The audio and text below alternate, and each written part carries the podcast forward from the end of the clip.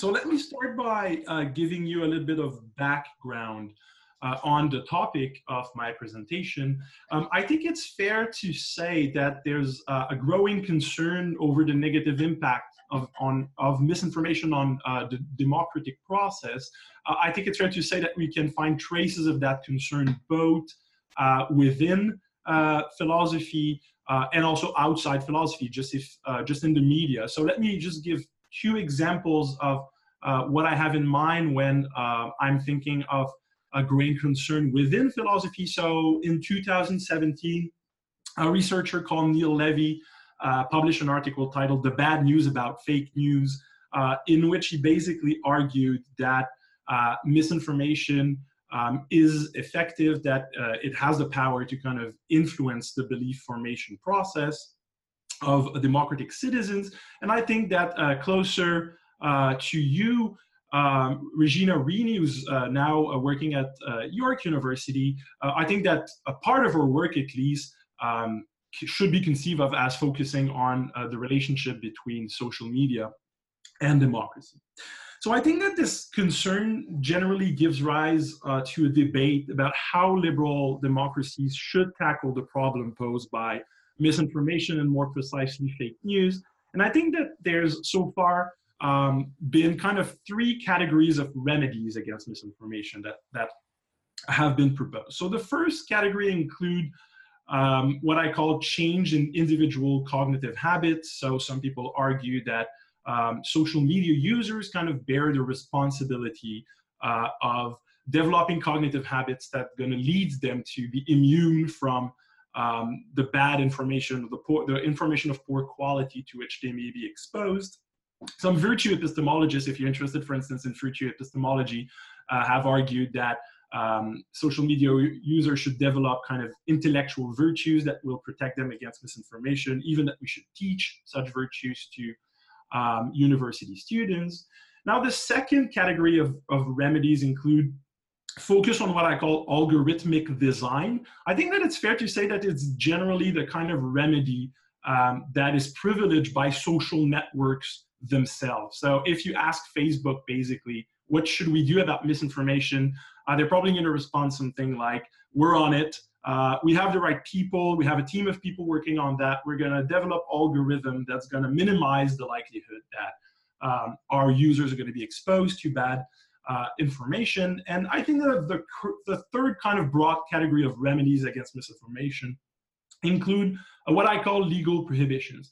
And generally, legal prohibitions tend to be enacted by Western liberal democracies that are not, not so convinced that, let's say, kind of the inner innovation of social networks is going to be sufficient uh, to remedy the problem, that maybe uh, we need to kind of provide uh, social network with, with, with, a strong incentive um, to, uh, to take the problem of fake news seriously. And um, let me say a little bit more about what kind of legal prohibitions I, I have in mind.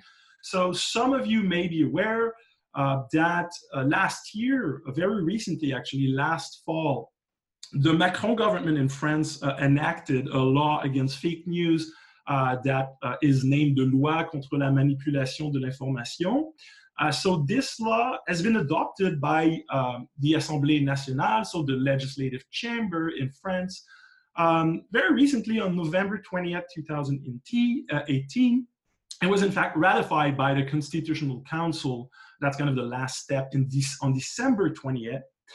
Um, and I don't want to dig too deep into uh, kind of the, the specific features of this law, but uh, what I want to, to do is to draw attention, uh, draw your attention to its main features. So this law basically works by empowering, empowering sorry, French judges uh, to order removal of fake news from websites, including social media, uh, within um, 48 hours. Now, the legislative process surrounding the enactment of that law has been extremely um, controversial. I mean, the enactment of the law has been extremely controversial.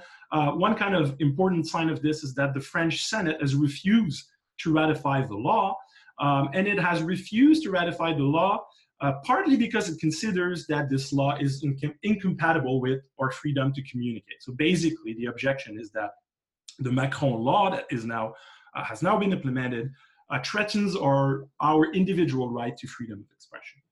So I think that this um, give rise, this creates a kind of uh, normative question, a traditional normative question, interesting for political theorists uh, or political philosophers. And I think that this question is the following Should liberal democratic states coerce social media into removing fake news from their platform?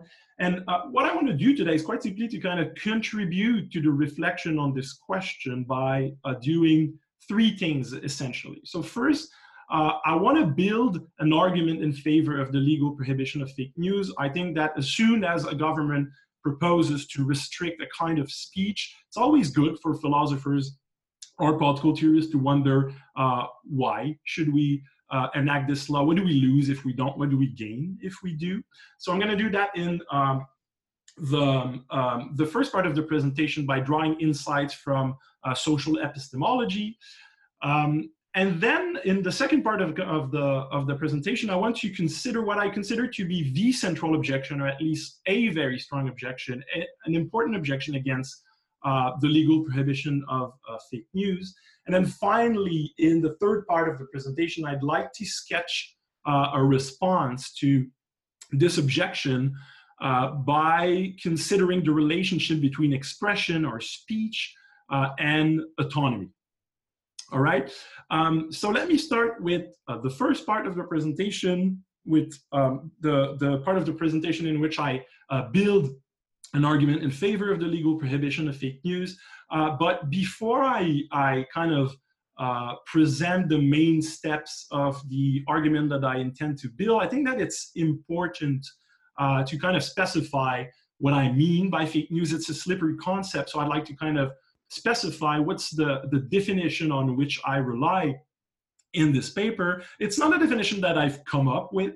Um, I think that philosophers have been working on the concept of fake news in the last two years and have done like fairly good work.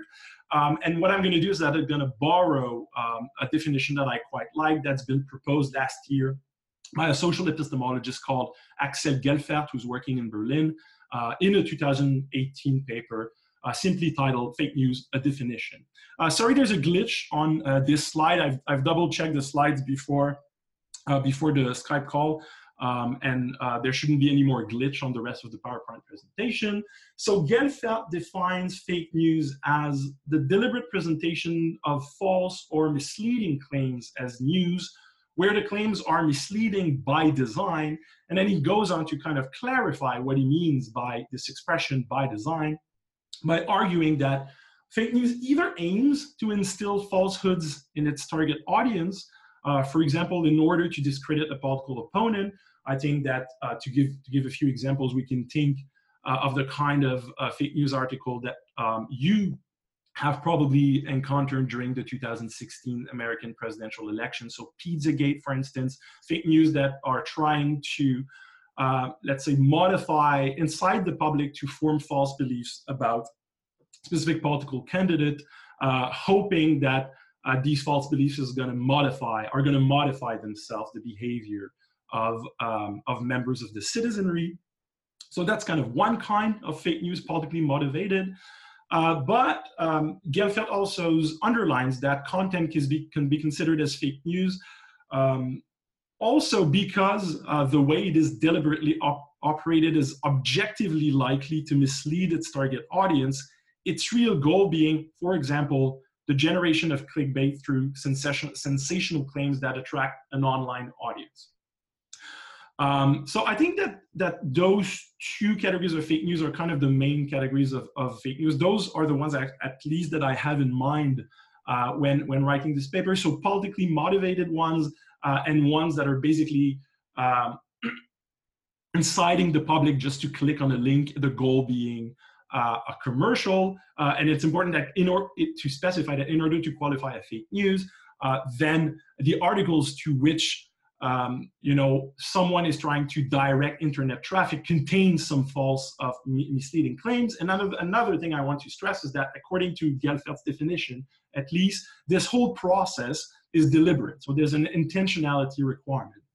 So I think this is a fairly uh, good definition of fake news. Um, I have a slight worry about it. Gelfert seems quite confident that um, political satire, so articles that you find on websites like The Onion, are not gonna uh, be included by this definition. Um, I'm not so convinced that that um, that it won't. I'm happy to go back to this question uh, during the Q&A, but just know uh, for the sake of the discussion uh, that the kind of main legal prohibition against uh, misinformation that I have in mind um, when, when uh, presenting and, and writing this article is the French one, and the French one contains an explicit clause that exclude political satire.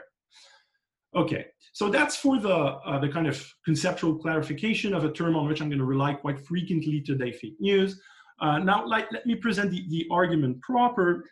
So the argument starts by um, uh, consideration about what I call mutual epistemic dependence. This has been a fairly important theme uh, in social epistemology um, in the last decade. So the, the basic idea is that individuals have a basic interest in relying on each other's testimony to gain knowledge uh, that allows them to fulfill their individual needs and, and aspirations. So if you think about it, uh, most of the knowledge that we possess has been acquired through um, testimony. It's not just that we need testimony to kind of construct a, a theoretical understanding of the way the world is, it's also that we constantly rely on our conception of uh, how the world is uh, to uh, act. So um, we rely on testimony basically to decide how, um, how we're going to behave uh, in order to fulfill the different goals that we set for ourselves. So um, I think that there, are many quotes in the literature that kind of illustrate this idea. One that I that I like uh, that I quite like is a quote by Seana Shiffrin uh, in a 2014 book called Speech Matters. So Shiffrin writes, given our mutual epistemic limitations and the complexity of the environment in which we find ourselves, we depend upon one another's beliefs, knowledge, and reactions to our beliefs uh, to construct a reliable picture of our world so that we can navigate through it and understand who we are and where we are situated. So that's kind of the basis of the argument, but from there I move to uh, a consideration about uh, the role of expert and more precisely of expert testimony in what I've called mutual epistemic dependence. And that's also been an, a very important uh, theme um, of social epistemology during the last decades. So I think that experts play a central role in epistemic dependence. I think that the existence of sincere and reliable expert relieves us from a substantial epistemic burden. And more precisely, I think we can say that experts provide us with information um, that we're rationally warranted in not acquiring or verifying ourselves. So just to give an example of that, the whole point of kind of having physicians, uh, doctors, is that uh, by going to see a doctor that uh, has the knowledge necessary to kind of diagnose the condition from which you may suffer, you kind of relieve yourself from having to diagnose your own condition. That would be kind of time consuming and costly because you would have to acquire the expertise necessary um, to do that reliably. And then, of course, if you kind of doubt a diagnostic, you can decide to go see another physician and ask him or her um, for, for uh, his or her opinion. Uh, but th this, of course, doesn't really count as, as escaping mutual epistemic dependency. It's just another way uh, of, of relying on testimony. So in, in a nutshell, if, if I had to express this thought, I would say that experts contribute to what we can call the social division um, of epistemic labor. So again, this is kind, um, those are kind of the fundamental considerations be, behind the argument. But now, of course, eventually I move to uh, considerations that uh, more directly concern uh, the relationship between journalism and fake news. Um, so I think that we're engaged in uh, a mutually beneficial form of epistemic dependence, um, not just with experts generally, but also with journalists. I think that it's fair to say that journalists provide us with reliable information, usually reliable information about the world. Occasional errors are part of the process, but generally. Um, and I think that having access, access to this information facilitates the pursuit of our individual interests. So the, I think that the kind of most obvious example of this uh, would, would be political interests. So um, we, um, of course, uh, want to know what political parties propose as political measures in order to kind of make up our mind to decide for which party we're going to vote. Uh, we also want to know what the current government is doing to decide, for instance, if we should protest uh, protest certain measures that uh, the current government is proposing. And we very often rely on journalists to provide us with this information. Now, if these claims um, are, are, plausible, what's the wrong um, in fake news on my account, or at least a wrong in fake news? In the later part of the, of the presentation, I'm going to consider a different kind of wrong. Uh, but I think one wrong in fake news is that uh, originators of fake news knowingly undermine the expertise of journalists, so they give us reason to stop relying on the expertise of journalists, or at least to accept the epistemic burden of verifying the truth value of their claims. So the thought here is that if you're a social media user that uh, uses Facebook daily, and then you learn that a lot of the information on which, sorry, to which you are exposed on Facebook uh, is unreliable, then you kind of have reasons uh, to not take the information to which you're exposed at face value. And you also have reasons to maybe do more research to kind of accept an epistemic burden um, of uh, doing research to verify, uh, to inquire into the true value of these claims. So how do uh, originators of fake news manage to do that, to kind of impose on us this epistemic burden? Um, I think that they do so by faking the expertise of journalists. It's kind of uh, one, one dimension, or let's say one uh, yeah. One one element of my of my framework is that i'm i'm reluctant to just portray originators of fake news as liars. They're often just portrayed as liars. I think that the kind of lie in which um, originators of fake news are, are the kind of lies in which they engage is a bit more specific. Um, so i think that um, diffusing fake news can generally be conceived as a kind of intellectual imposture. So uh, someone who create uh, fake news deliberately create fake news and deliberately dif- diffuse fake news uh, is pretending that he or she or an organization uh, it is trying to kind of fulfill it's pretending that it's trying to fulfill the kind of traditional function of journalism but the truth is that the, the whole time all along they have no real intention of doing so. The intention that they have is to foster um, their in their political or commercial goals by through deceptive means um, and I think that uh, if, if this is plausible, then we can say that originators of fake news show disregard for our basic interest in engaging in a mutually beneficial form of epistemic dependence with journalists, uh, and that the prohibition of deceitful fake news protects our basic interest in engaging in this mutually beneficial form of epistemic dependence against this form of um, disregard. So that's kind of the main trust um, of, of the argument that I'm trying to build. Uh, but I, as I've mentioned, um, I think that um, I mean I think that there are different kinds of objections that can be directed against this this argument. I'm not I'm not going to try to anticipate all uh, the objections you might have. I think that's that's kind of the function of Q and A's. Uh, but one of um, one objection I, that I consider to be um, especially important is what I call the free speech objection. So basically, in the rest of the presentation, what I'm going to try to do is to uh, present this objection as I conceive of it, and then uh, sketch a response to it. So uh, what's the free speech objections against um, legal prohibitions against misinformation and fake news? Well, um, as I conceive of it, the objection goes like this. So even if legal prohibitions create desirable social results, even if it's true to claim, um, as, as I've just did, that uh, they may allow, allow us to kind of safeguard the social division of epistemic labor, uh, they're still incompatible with our individual rights, and more specifically with our individual right to free speech. I conceive of this objection um, as a deontological objection to uh, kind of consequentialist forms of reasoning. So the idea here is that the protection of individuals' rights uh, trumps the promotion of society's epistemic welfare. In fact, that the protection of individual rights trumps the promotion of society's uh, welfare, period. So um, one uh, philosopher that I think expresses this, um, this thought quite nicely, it's not, it's the first time I quote Scanlon in this presentation, it's not gonna be the last one, I think it's, he's an important thinker to engage with when one is interested in, in freedom of expression. So Scanlon writes in uh, a 1978 uh, article titled, um, freedom, I think freedom of speech and categories of expression. Rights appear to be something we can reason about, and this reasoning process does not appear to be merely a calculation of uh, consequences.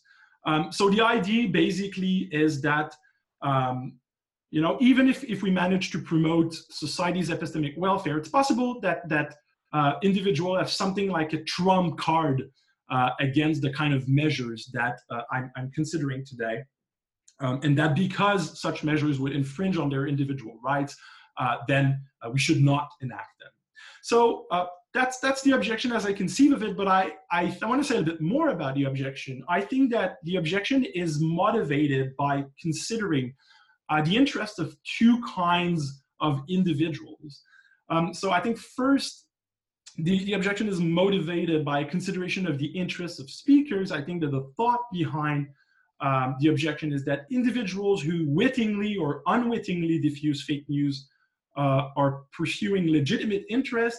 Um, so, of course, I, I mention wittingly or unwittingly because uh, I mean, you, you know this, but I'm going to clarify it anyway. Uh, the way a fake news article usually spread in social media is that it's going to be designed by people who are conscious of what they're doing or kind of deliberately um, uh, you know deceiving the public either for for political or commercial means but of course um, uh, a fake news article is going to spread better if people just believe its content and kind of unintentionally uh, share it. I mean, intentionally share it, uh, but share it without knowing that the claims that it contains are false or are misleading. So I think that that's one kind of consideration that motivate the objection.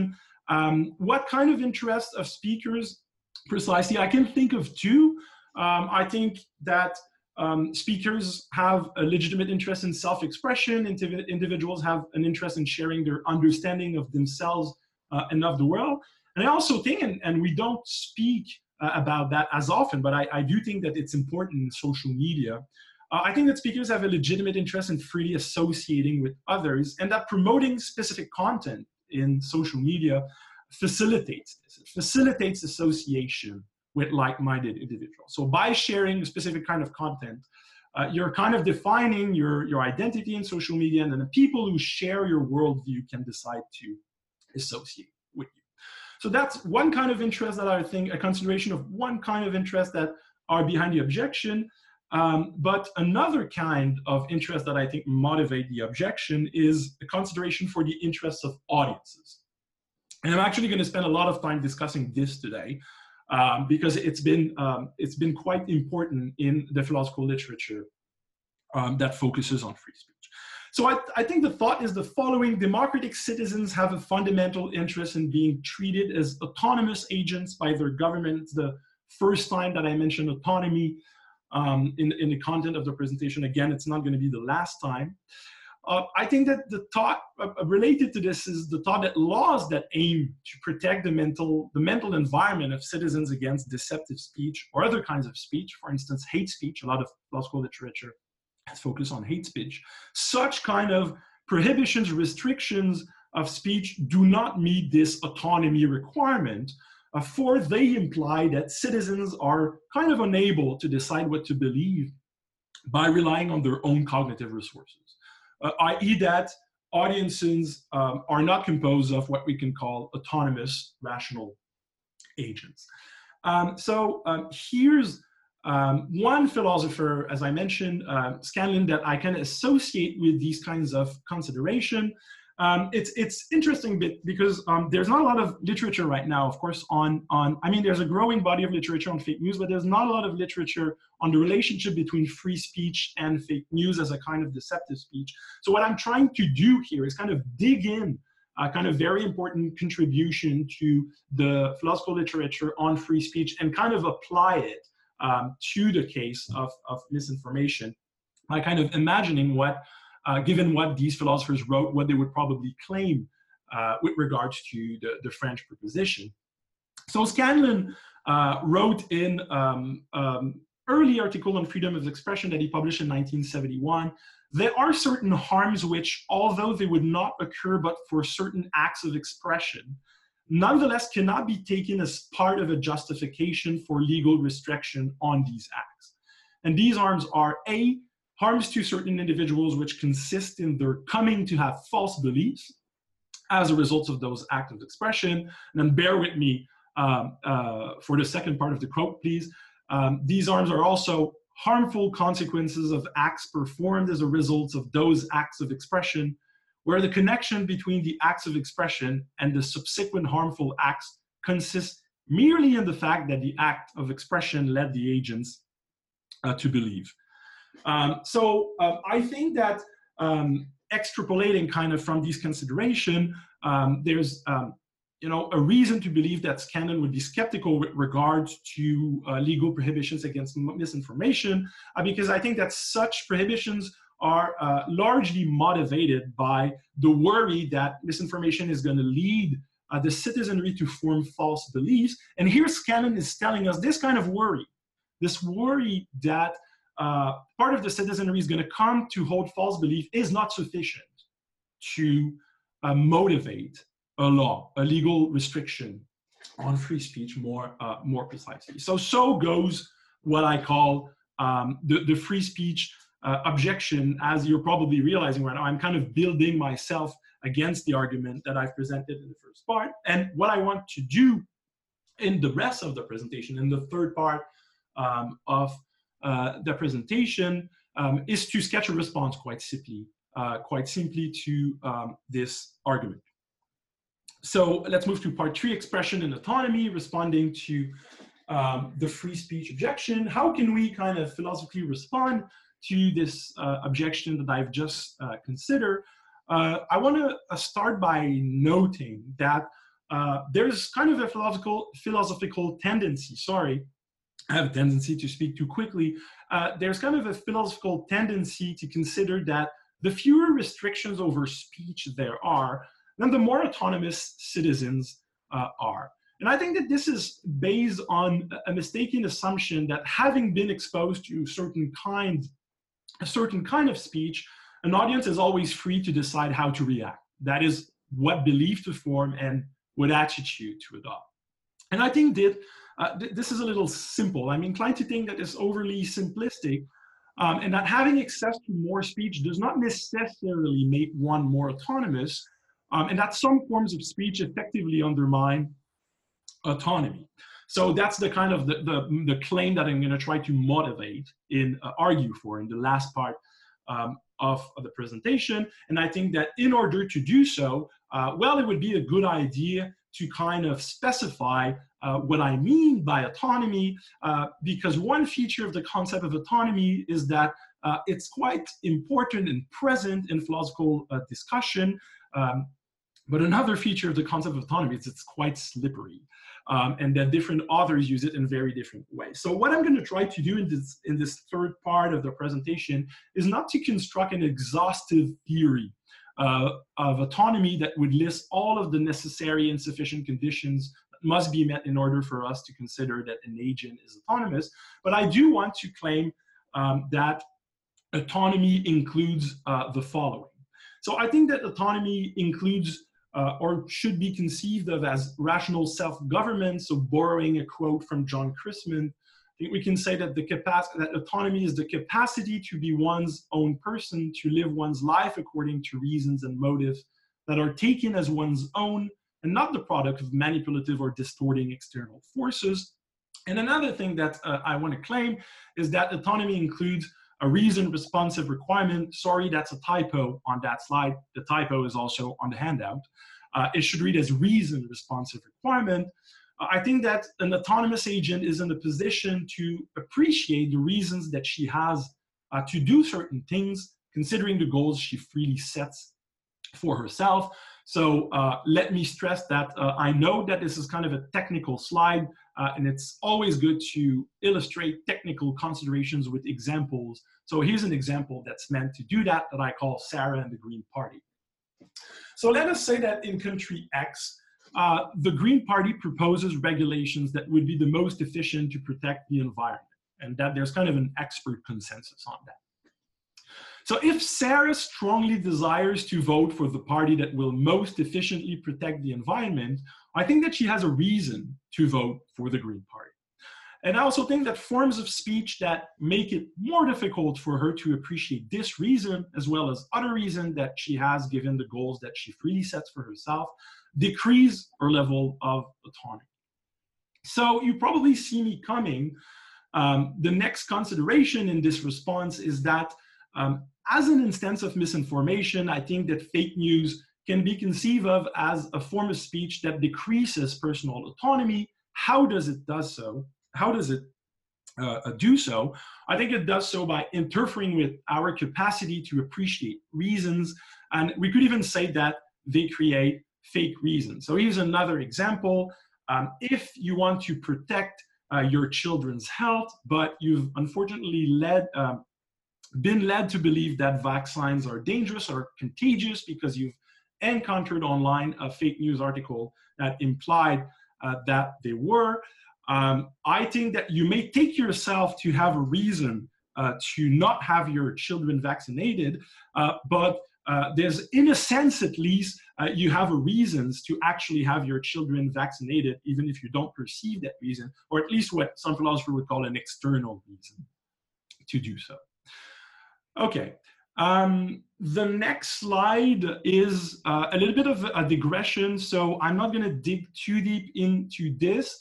Um, I, this is not um, a paper in which I dig too deep into what I call the empirics of fake news or the cognitive science um, of fake news. I'm actually eager to know if you think that I should.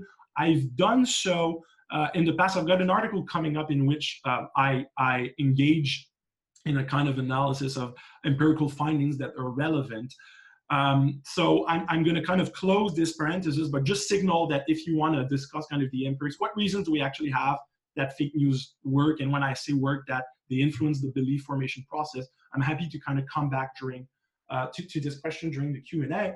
Um, but um, going back to uh, the response I'm trying to sketch to the free speech objection, I think that some of you may be thinking, okay, that's an, an interesting story, uh, an, a kind of an interesting account of autonomy on which you're relying, but what, what is actually your reasons to accept your conception of autonomy? There are many kind of theories of autonomy available in the philosophical literature on personal autonomy.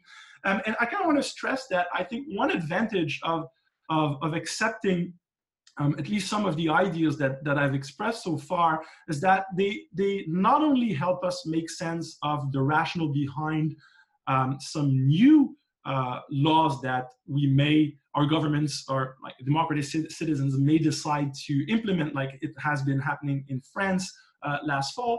But uh, these considerations also kind of of help us make sense of some laws that uh, have been enacted and uh, have been in vigor for a long time, even in countries which certainly, like the United States, cannot be accused in being overly restrictive when it comes to free speech. So some of you may be aware that the US Federal Trade Commission enforces truth in advertising laws according to which uh, all advertisements must be truthful, not misleading, and when appropriate, by, uh, backed by scientific evidence. And I think it's interesting to wonder why. Uh, why uh, do we have, uh, or do Americans have laws like this? Um, and one element of answer I want to give is that, like fake news, false advertising, conceived as a different kind of deceptive speech, kind of hinders our capacity to appreciate the reasons we have to purchase or not to purchase a good um, of our service. And I think that by doing so, uh, false advertising also decreases our autonomy. So the, the kind of uh, the kind of motivation behind this slide um, is, is, the following. So what I'm trying to claim is um, you you may be inclined to think that legal prohibitions against fake news are incompatible with free speech. Some philosophers may be incli inclined to think that, um, but actually, um, if you are inclined to believe that false advertising laws are legitimate, uh, then I think that by analogy, you kind of have a reason to accept uh, different kinds of prohibitions against, uh, or, prohibitions against, to be more precise, different kinds of uh, deceptive speech. It's just really interesting to note that um, I've presented, uh, I've, give, I've, given you a, a quote by Scanlon uh, earlier um, uh, from an article, a 1971 article uh, titled A Theory of Freedom of Expression. Um, in a later article, in the 1978 article, um, Scanlon basically dropped and criticizes earlier framework, and one case he considers and motivates him to kind of drop the earlier uh, um, the earlier framework is false advertising laws. He's inclined to think they're legitimate, uh, but he's inclined to think that they are incompatible with his earlier framework. I think it's just kind of interesting to have laws against false advertising in mind uh, when, when uh, we, we consider recent attempts to legislate against uh, fake news. Now, um, I've mentioned that a lot of, in fact, a lot of what I've said um, in, in the last uh, uh, 35 minutes or so uh, focus on what I've called the interests of audience. So my focus has been the, the kind of effects of uh, misinformation on the autonomy of audiences. But when I uh, presented the free speech objection, I've mentioned that I think this objection, I think a fair kind of risk reconstruction of this objection um, is uh, should be conceived as being motivated by concern for two different kinds of interest. Um, and I've also mentioned that, uh, the, that, that it was motivated by an interest, a concern over the interest of speakers. Uh, and I've not said a lot about that, so I'd like to say at least a little bit. So uh, I think that it's, it's fair. Uh, it's important to recognize that legal prohibitions against fake news do affect the autonomy of speakers, including those who unwittingly share fake uh, share fake news online. Uh, so imagine that um, the law, uh, the French law is in effect, it's working well, um, uh, let us say, and one morning you wake up, you uh, log in your Facebook account, and you find out that one article you shared yesterday or the day before has just been removed from uh, your newsfeed. In fact, it's been removed from the entire platform because a French judge coerced Facebook into doing so. Um, then you you may be angry. You may claim, well, well, I was trying to kind of share uh, an article. This article relates to my worldview. I was trying to express myself. I genuinely believe um, the, the, claims contained in this article. I've done nothing wrong, and this kind of law unfairly um, penalizes me. And I think it, it's important to recognize um, uh, this objection. I think it's an interesting objection. I think that one response we, we could give to such social media user is that uh, social media platforms provide them with alternative ways of expressing their point of view. So for instance, nothing would stop such a user from writing a post expressing anger, uh, expressing disagreement with the law, and also kind of mentioning uh, the claims, um, mentioning again the claims that were contained uh, in the, the fake news article. And I think that saying this helps us see that prohibitions against fake news are not prohibitions of specific content. Um, they are prohibitions of a certain technique uh, of expression uh, which is basically um, sharing, um, sharing articles um, that have been conceived of by uh, people that only pretended uh, to inform the public when their intention lied elsewhere. I think that, um, as I've mentioned, the main question that interests me uh, within the confine of this article, uh, at least of this paper, um, should liberal democratic states coerce social media into removing fake news from their platform? Um, I've suggested that they have reasons to do so by considering the importance of testimony uh, for the pursuit of our uh, individual interests and a phenomenon that I've called um, mutual epistemic dependence. I think that philosophers who endorse the autonomy defense of speech, free speech, it's, there's different kinds of defense of free speech, and I've really focused today on the autonomy defense of free speech, which is a defense that I take to be very influential, to be fair. I think that philosophers who endorse the autonomy defense of free speech have reasons to accept legal regulations against deceptive speech. Um, but I want to end by stressing that I don't think that this paper alone uh, or the consideration that, that um, this, this presentation contains um, allow us to kind of give a decisive, definitive answer to the question, should liberal democratic states coerce social media into removing fake news from their platform? Um, and um, the reason why I don't think that I'm right now in a position to give a decisive answer is that there may be different kinds of reasons against legal prohibitions um, that I do not consider in this article uh, at least. So let me give you two kinds of reasons that can play against legal prohibitions uh, that I think are interesting to discuss also. Um, so the first would be uh, claims that such laws are redundant. So that's, this has been claimed in, in France uh, because there's a law from the 19th century that kind of already prohibits um, expressing, um, you know, um, expressing or just prohibits false speech in public spaces.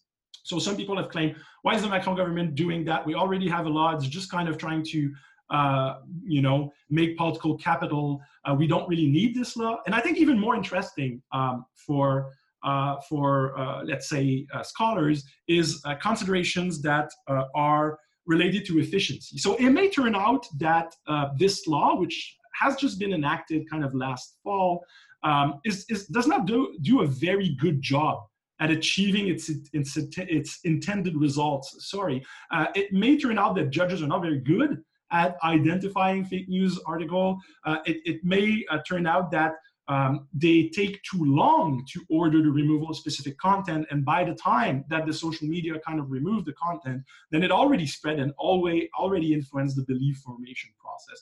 I'm fairly open to considering such reasons. But what I take my work in this, this article, not generally, I have like kind of a broader project on this information, but in this paper, I think that I take my work to be kind of clarifying the reasons that we may have uh, in favor or against such prohibitions. And I think if um, the conclusion that we reach at the end is we're, we're going to reject such prohibitions because they don't work very well, well, it's still interesting to know, or at least to suggest that um, you know, the reasons we have to reject such prohibitions are not free speech uh, related. So I think that this conclusion is kind of controversial enough um, to, to motivate, I don't know if you'll agree, to kind of motivate a philosophical paper.